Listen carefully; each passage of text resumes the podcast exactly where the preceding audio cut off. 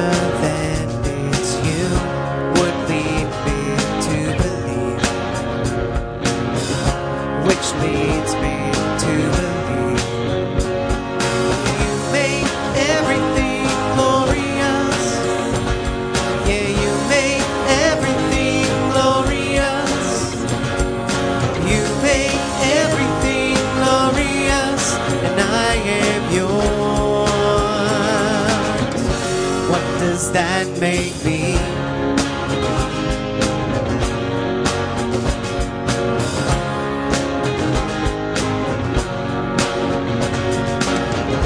My eyes are small, but they have seen the beauty of enormous things, which leads me to believe this life.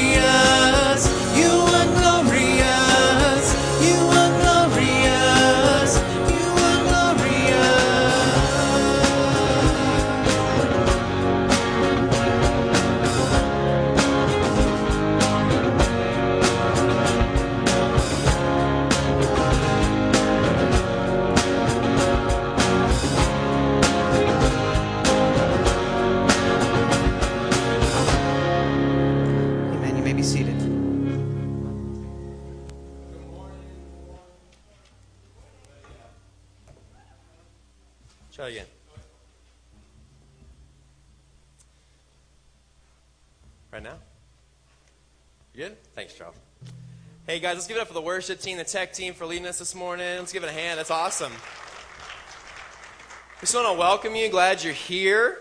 It's freezing, right? But it's warm in here. It's good, right? At this point, would you pass the friendship folders from the inside of the aisle? Pass it out. We appreciate that. This last Christmas Eve, this last weekend, it was great. It was exciting to see people wall to wall. And 11 o'clock was packed. The 3 o'clock was packed in here. And the 5 was packed. It was just a great time of celebration, making Jesus' name famous. And it was a fun night. It was my first experience here, Christmas Eve, so that was fun for my family and I. And it was just exciting stuff, talking to new people, seeing familiar faces. It was great. So thanks for joining us and celebrating with your family and us. And I want to put up the recap from the Birthday Gift to Jesus. So we set the goal at 81,000, and we are at 74,000. Can we give God a hand for that?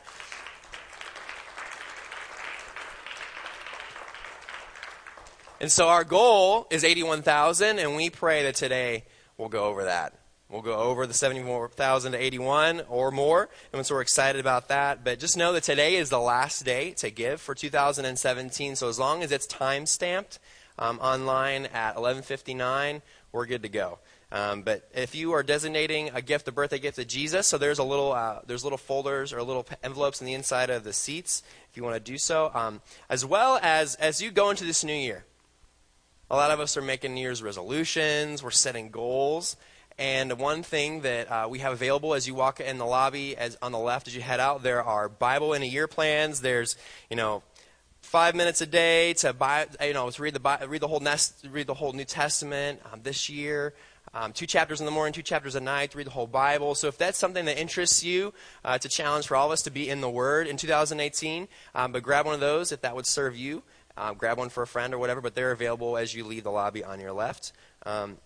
You know, we had a great Christmas, and Christmas Eve was great. And Christmas, we actually we lost two of our congregational members. So we want to just join in prayer and pray for the Daly family with the sudden loss of Sarah. Just praying for Dana and their family, as well as the Giglio family with the loss of Ralph Sr. So I'll be praying for Michael and Michelle and their family as they grieve this loss. And this is a hard time of year, I know, for a lot of you. I can relate to that as well. But I just want to pray for the Daly family and the Giglio family this morning. At this point, I'd like to ask the ushers to come forward for our morning offering. If you're new with us, you may let the play pass. I know this is for those who are normal in the grace of giving. But we're just excited at what God's going to teach us this morning through his word. So would you join me in prayer? God, we come before you, recognizing, God, you are the priority. You're the reason why we gather. God, it's cold. It's freezing. And God, some of us, had to maybe nudge ourselves a little bit more than normal this morning. But God, we're just so thankful that we are here. And then we can just gather as a community of people who love you and love each other. But God, we're excited at what you will teach us this morning. And so, God, we just start off by making you the priority, God, of giving of our treasures. God, we give out of a heart of sacrifice and a heart of humility, knowing you will use these treasures, God, for your kingdom. And so we are just excited to see what you will do and what you are already doing, God. We give thanks. God, you're so good, and you have such a bigger picture in mind that we could possibly imagine. So we give now to your kingdom, God, to give to your ministry. We ask all these things in Jesus' precious name. Amen.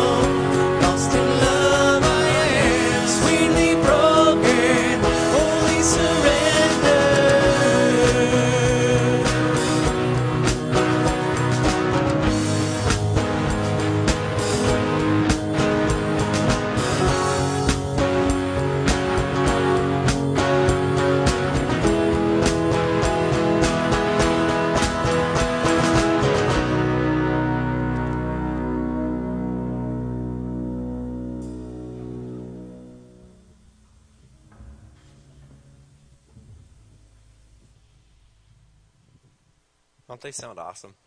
So cool. Let's give another hand to the worship team. Thank you for them. Thank God for those guys. They're awesome. So we came out of a series called Christmas in the Berg, and we were talking about the rich history of Christmas in our city. And some of us have probably discovered new facts about Pittsburgh. I am not a Pittsburgher. I am from Chicago, and so I learned a lot about my new city. And it was just really, really cool for me. It was really neat. And something that I discovered about Pittsburgh that maybe some of you are aware of is this wonderful thing that was given to me in a box yesterday. It's called a New Year's pretzel. It was amazing. It was awesome. You know what I loved so much about it was I came home last night. Kenny gave me one, and I come home, and my 3-year-old immediately beelines it to me. He's like, "What's in that box?" I said, "What do you think it is?" He's like, "It's a huge pretzel." I said, "You got to taste it." And they tasted it. And they're like, "It tastes like a donut." I mean, it is this wonderful, wonderful thing. It's so great. And it's called the New Year's pretzel. And so I hope you can appreciate my naivety as I approach this subject. I am not from here. So don't think I've lived here and I grew up under the dirt.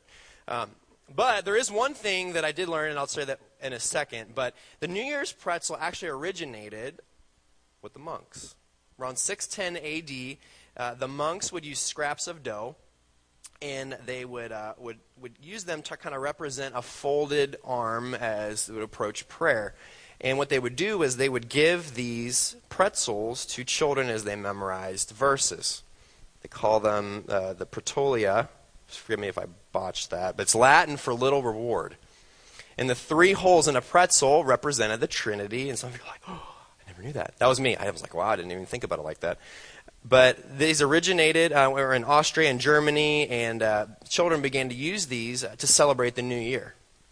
And so that transferred. So German immigrants brought them over to the United States, and now German bakers will bake these wonderful pieces of food, and you can buy them, and they're only available around New Year's, and I did not know that. So we're excited to partake even more so next year. But the whole point of these pretzels is to bring prosperity and health. I think a lot of people actually think they'll bring good luck, but that's the point, is they bring prosperity and health as we go into the new year. Here's one more thing that I found people think brings good luck and prosperity in the new year is pork and sauerkraut. And again, I remember the first time I had it, I'm like, what is like that smell? Like it smells really good, right? Being honest. And then I had it, and I remember people would say, like, "Did you seriously like grow up on the dirt? Like you've never heard of pork and sauerkraut?" And I have not. And so in Chicago, we were really fancy, and so this is what we celebrated New Year's with, is mozzarella sticks. And so just my mom a long time ago probably went to Sam's or Costco and got one of those gigantic boxes that somehow like survives the new year for the following year, and you remake them, right? But they're just a simple way we celebrate the new year. It's something so simple, but isn't it the truth that sometimes we place our trust in man-made, created things for prosperity, for health? You know, it's It's so interesting every year. The conversation never changes. As you go into this new year, you start seeing more commercials for Beachbody and, you know, the gym. We got Planet Fitness over here in 88, or do this in 2018, do this, you know, make yourself better, better than yesterday. Here are the 5 goals to set in the new year. And 8% of the people that set their goals keep them going into the new year. 8%. But our culture puts a really strong emphasis on self-reliance, doing it by yourself, by your own hands, with your own head, especially as we approach the new year. New Year's resolutions, current relationships, our own abilities, my ability to get something done, or who or what will help me achieve something better than last year, this year. And so my challenge to all of us this morning is, as we go into 2018, let us not be drawn to the false hope of man-made things, but let us be drawn to the promises of God. The New Year's pretzel's not a bad thing. People, I'm excited about next year. I'm going to have like 9 of those things. Those things are great. They have different flavors. Like, my eyes are open, so excuse me for being 5 right now, but this is really a big deal for me, right? And so my kids are excited. They're like, is there more? I mean, my family, like, they annihilated that thing when I got home last night. And I'm excited about it. Those things are fun.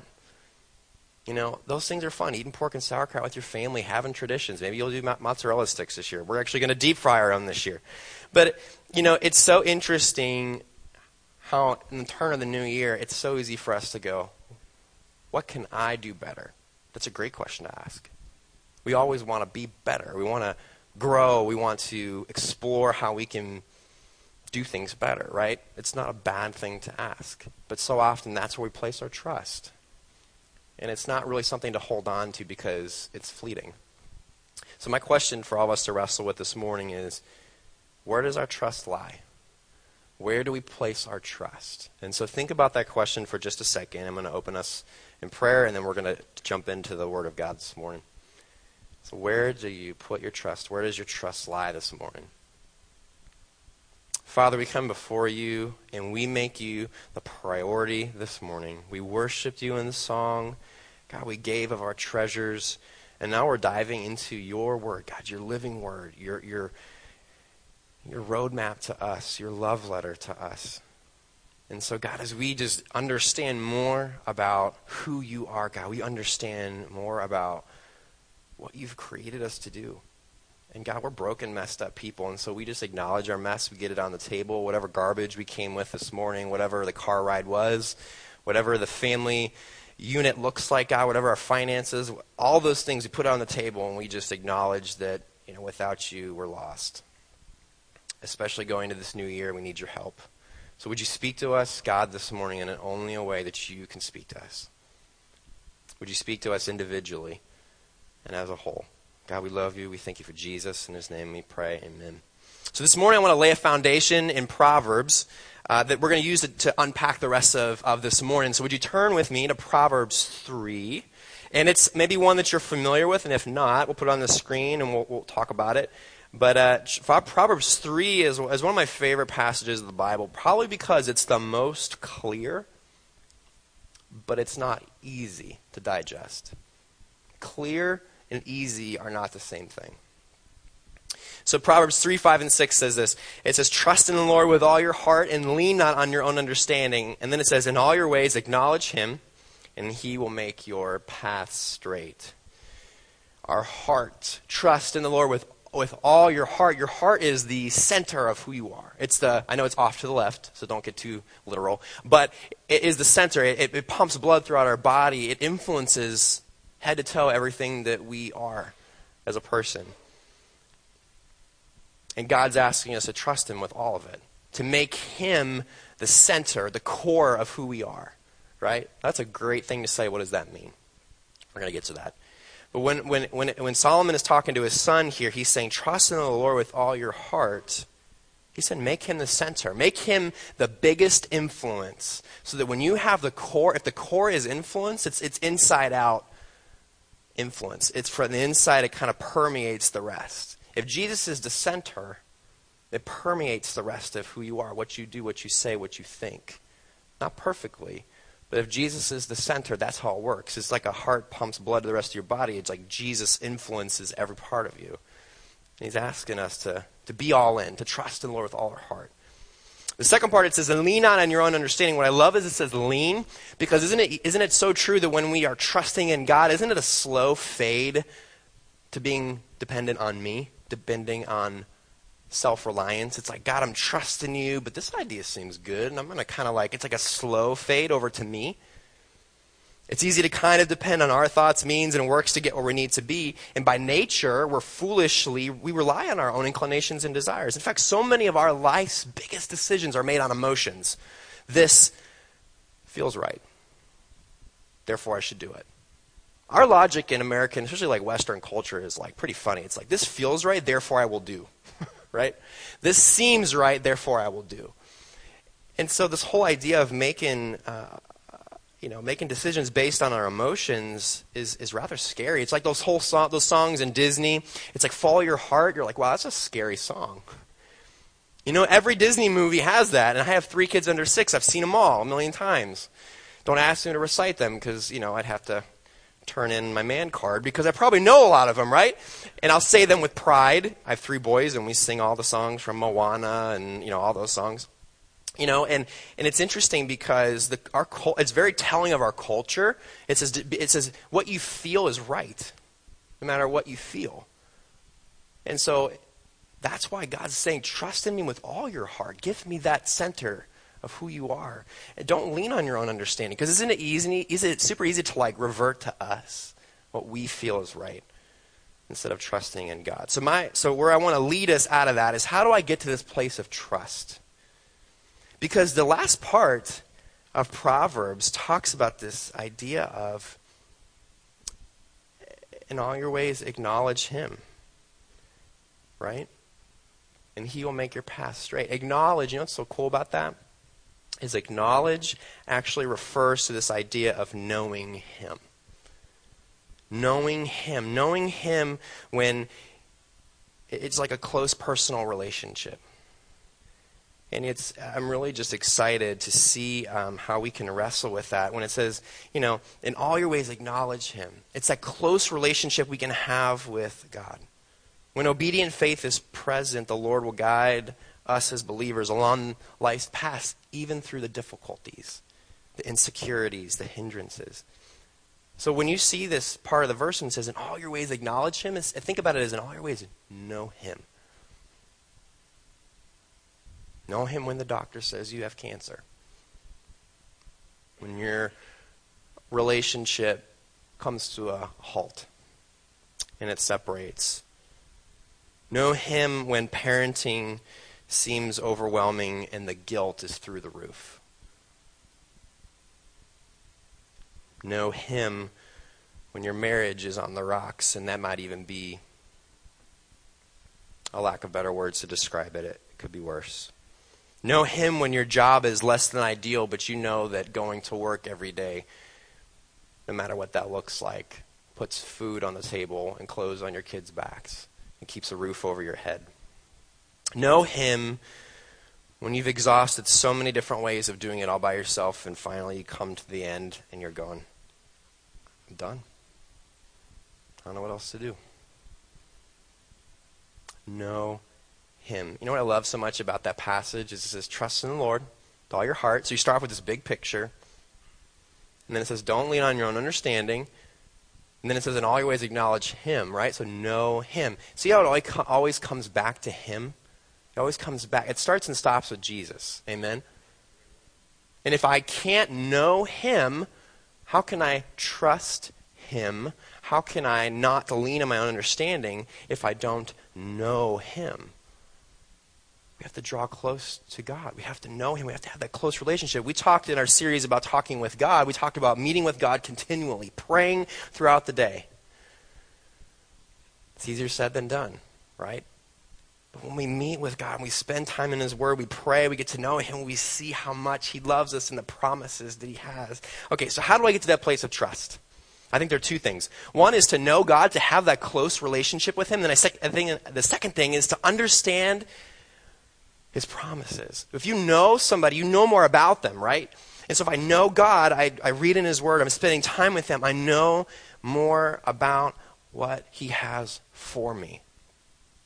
You know, so many people look at their salvation as I've been saved from. I look at my salvation as I've been saved from, and I've been saved for something incredible. I've been saved for God, to bring him glory. So this morning, let's dive into Jeremiah 29, and this is really cool. This is gonna be interesting for us. But maybe this is a passage that you've read before, but maybe you've seen it on a graduation card or something like that. But it's a phenomenal passage, and it is very bleak, because what happens here is the Israelites are coming out of exile with nothing. They've got nothing. Maybe the clothes on their back, maybe some type of material item, but they've got nothing. And when you've got nothing, you're looking for something, right? You've got nothing, you're looking for something. And so here in Jeremiah 29, verse 11, it starts, and then I love how God just comes in here and says, "For I know the plans I have for you." And it says he declares it, right? He says, declares the Lord. He says, plans to prosper you and not to harm you. Plans to give you a hope and a future. How just life-giving is that passage right there, when you can say you're at this bleak moment, you're going, we're wandering, I don't know if I'm going to survive, I don't know how my family is going to live, I don't know what's going to happen, but then you get to this point when God says, I have plans to prosper you, I have plans to do something amazing in your life. And he declares it. When someone encourages you or someone gives you like advice or you're looking to someone to lead you, those first couple sentences go so far. That's why, honestly, it's very often that when you hear someone speak, the first couple sentences out of the gate have to be super clear. Otherwise, you can lose people. And so God says, I know the plans I have for you, plans to give you a hope and a future. I don't know about you, but if I was the Israelites, oh, wait a minute, I am just like them. If I found myself in a spot like them, and God says, I have a plan for you, I'm going, okay, hope and a future? Yeah, I want that. And so he says after that, he says, then it says, I plans to give you a hope and a future. Then you will call on me and come and pray to me. And then it says, I will listen. You will seek me and find me when you seek me with all your heart. I will be found by you, declares the Lord, and will bring you back from captivity. I will gather you from all the nations and places where I banished you, declares the Lord, and will bring you back to the place where I have carried you into exile. So God starts off and he says, I got plans for you, plans to give you a hope and a future, plans that are going to prosper you. And success is not things are going to look great, you're going to have, making six figures a year, you're going to have this perfect looking family. He's like, I've got a plan and a future for you and this bigger picture that'll blow your mind. And it's going to go up and down, up and down, up and down, but you can know me. I love that. I love that because God just completes this. He completes this whole big picture. He's like, here's the big picture, and here's what's going to happen in between. It says, you're going to come to me. I'll be there. And so often we think our relationship with God, it looks like this. We do our stuff. We're relying on us. We're running the race of me, and then we come back to God, and he's just like, what are you doing? No, he's the prodigal son's father going, I'm glad you're here. That's a picture of the gospel, the great news. He says, you will seek me and find me when you seek me with all your heart, and I will be found by you, declares the Lord. Again, he declares it.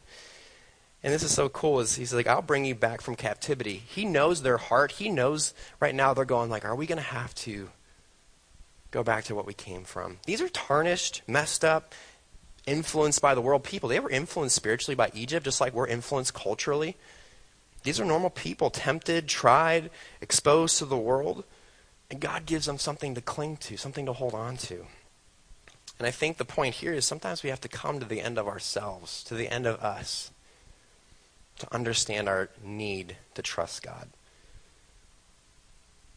I think we've all had those moments where something in our head sounded really good, or something that we made, that we orchestrated, that we created sounded great. As we're looking for answers from the world, we're pursuing that path, we're doing what? Leaning on our own understanding. Then we hit a wall. Then we turn and trust God. Don't a lot of our stories look like that? We run this race of me for so long, and finally we hit that solid brick wall, and where we thought no door could ever appear, Jesus makes a way.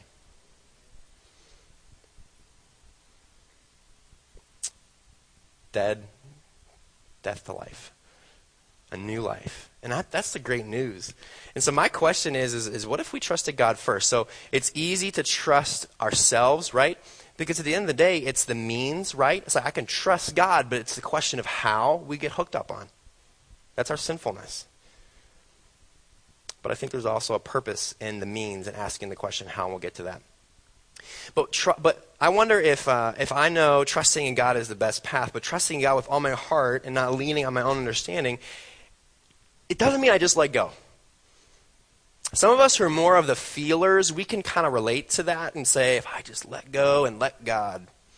If you talk to a bunch of people who don't think that way, they're like, wah, wah, wah, wah, wah, wah. Like, that doesn't make any sense. But some people, it's like, oh, that sounds great.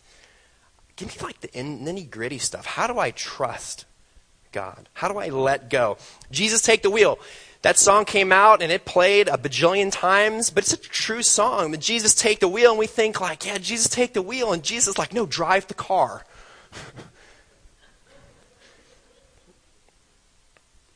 Jesus, take the wheel of my heart. Influence my heart. And as we say, God, I'm all in, it's like, what does this all-in part look like? Because we're sinners, and we're hooked on, we're wired to trust the means and not God. We're wired to trust the process, but not the bigger picture. We're wired to trust, like, I can feel and touch and see this, but I don't necessarily understand this. We're wired to trust that. It's tangible. I can see that. I can influence. I can do that.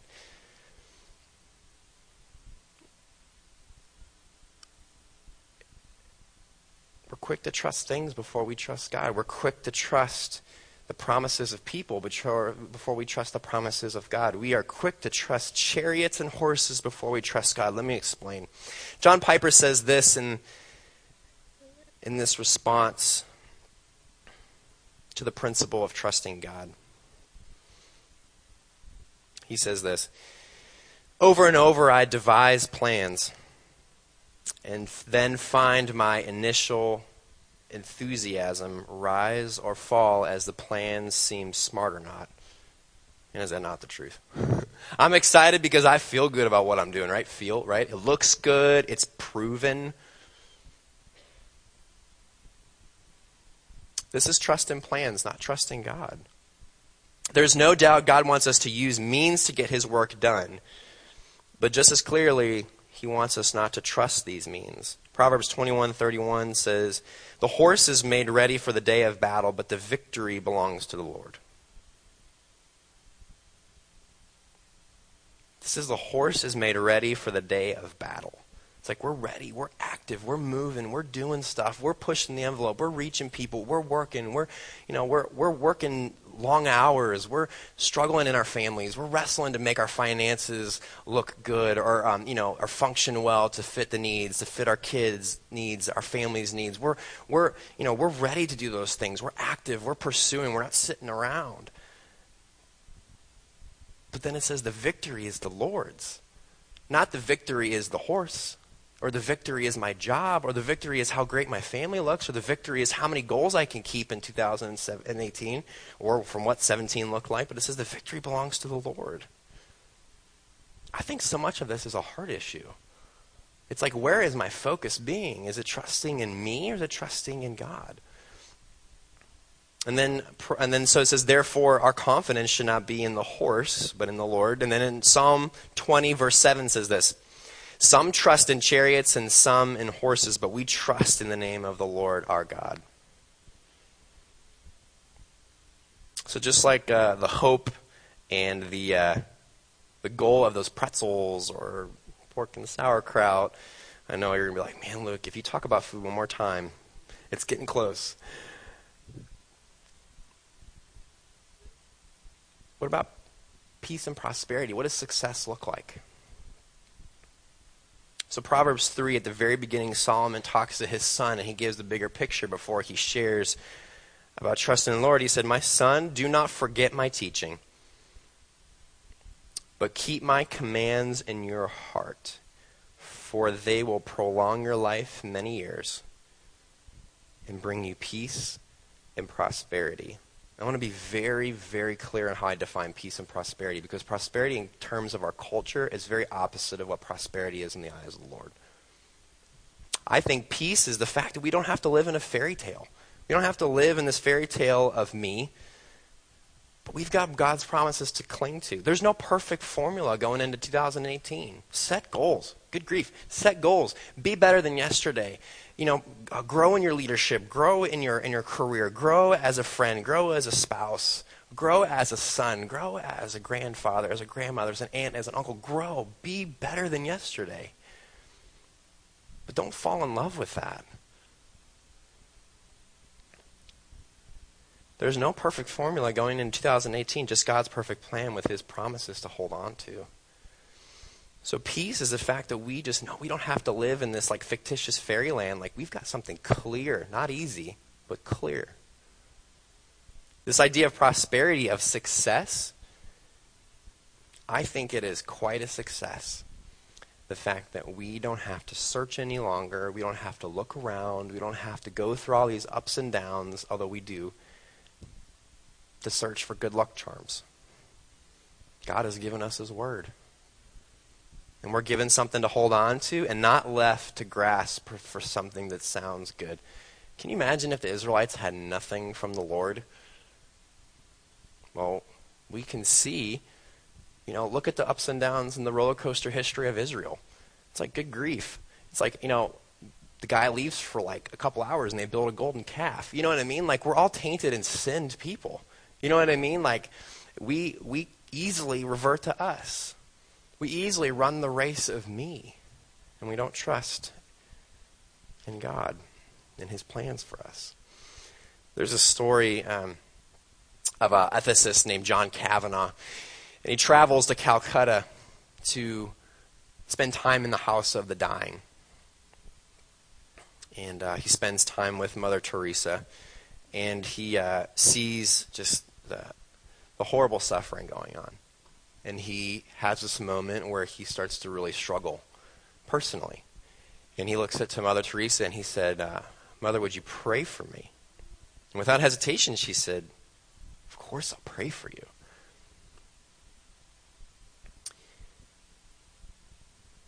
And also without hesitation, the guy says, I'm thousands and thousands of miles away from home. I honestly don't know why I'm here.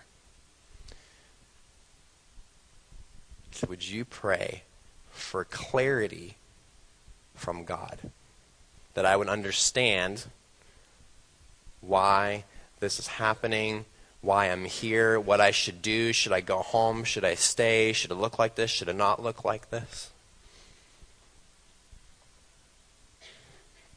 Without hesitation, Mother Teresa responds, she's like, I'm not going to pray for that for you. I'm sure he was beside himself a little bit.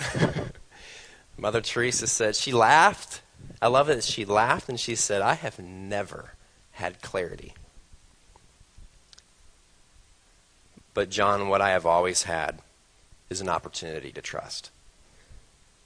And so I will pray that you trust God. I don't know about you, but if you watch the news or just experience life for a day, you know, you see the ins and outs of our culture. You listen to the news. You are facing chaos in your family now. Whatever your finances look like for 2017, you're hoping they look better for 18. I mean, I think we all would want that. Maybe marriage, your marriage is a little chaotic right now. Or just family from Christmas and family till now, things are a little crazy. Or maybe things are going pretty well, but things about what's to come or what goals you should set are very unclear. I can tell you two things. We don't have to wander around looking for a good luck charm in New Year's pretzels or pork and sauerkraut, or definitely not in mozzarella sticks. Or let's be honest, anything else that this can come up with, our sinful heart. We can cling to God's promises because we can know him. And when we know him, we know the promises he has for us. Plans to prosper us, plans to give us a hope, plans to give us a future. And let's just go back and read that. Can you pull up 29 again on the screen? He says this. So let's think about now. Let's paint the big picture. God's got a plan to prosper us, not to harm us, plans to give us a hope and a future. So let's say day 2, day 3 of 2018, we call on the Lord, come and pray to me, and I will listen. You'll seek me in 2018. I will be found by you, declares the Lord. I love that. It says, you will call on me and come and pray to me. So many of us are over here running the race of me going, yeah, but I have so much to hold on to. I mean, we all do. We all want to provide for our families. We all want to pay our bills. Let's be honest. And just like the passage says, the horse is ready, but the victory is the Lord's.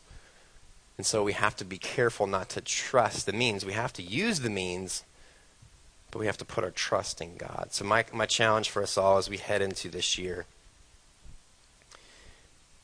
is for us to cling to the promises of God. Plans to give us hope and a future, plans to prosper us. He will meet with us when we call. When we call to him, he will respond to us. And so I think some of us this morning, we're going, Luke, I'm ready to start that relationship with God this morning because I want to know him. And some of us are going, I want to start the year off right. So if you don't have a relationship with Jesus, I want to give you an opportunity here in a second. And if you know him and you're going, man, I need to cling to the promises of God, I want to give you an opportunity during the last song. If you want to come up to the altar and you want to pray, or if you just want to pray in your seats, let's start off the year saying, God, I want to know you more. And I want to know the promises that you have for me. And if you want to come, feel free to come up to the altar and to pray. But trust in his promises. So let me pray for us, and then as the band closes with our last song, if you would like to come to the altar, please feel free to do that. But yeah, let me pray for us this morning, and then we'll sing some songs to God. We love you, Jesus, and we come before you acknowledging, God, you are the priority. And God, as we prepare to embark on this new year, God, we know that your mercy and your grace is ever abundant, God.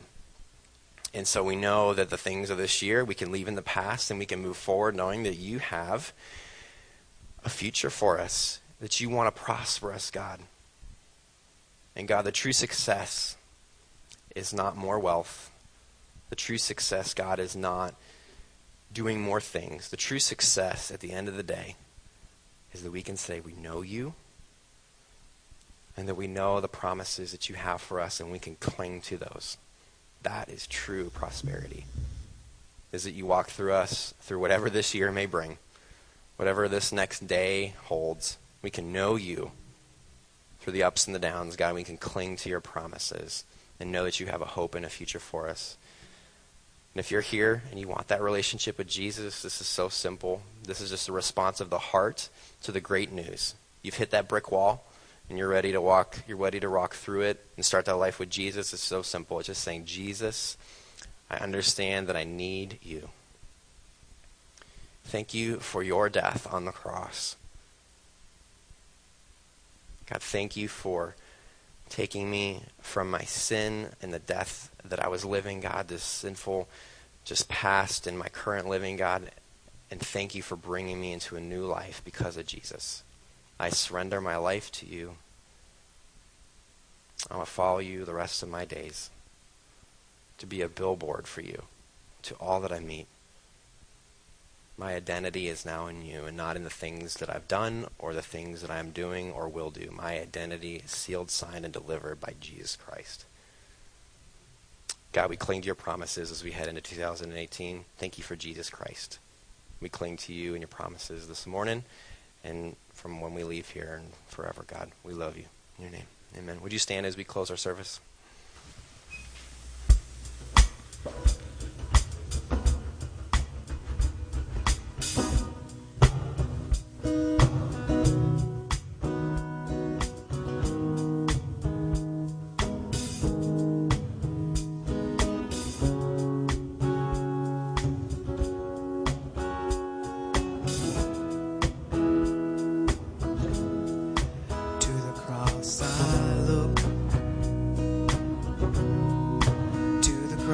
I cling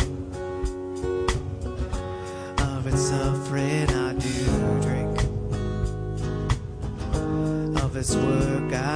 sing. Only my Savior, bruised and crushed, show that God is love and God is just. At the cross you beckon me, draw me gently to my knees as I am lost for words, so lost in love, I'm sweetly broken, only surrender.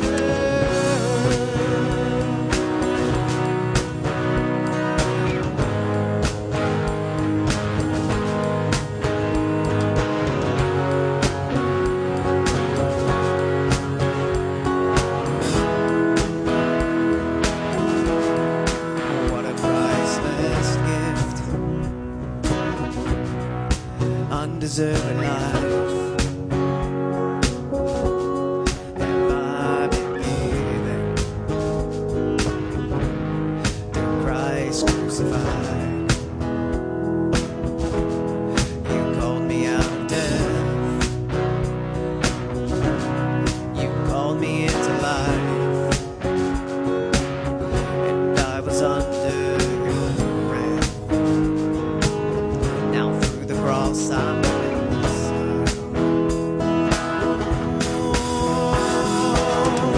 at the cross you beckon me, draw me gently to my knees, and I am lost for words, so lost in love, I'm sweetly broken, only surrendered. At the cross you beckon me, draw me gently to my knees, and I am lost for words, so lost in love, I'm sweetly broken, only surrendered.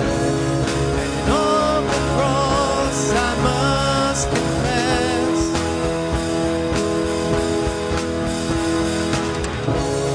how wondrous your redeeming love, and how great is your faithfulness.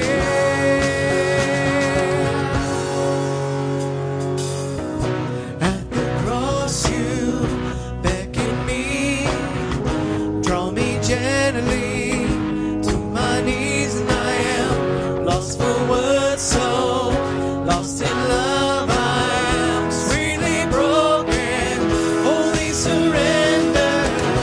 At the cross you beckon me, draw me gently to my knees, and I am lost for words, so lost in love, I am sweetly broken, only surrendered.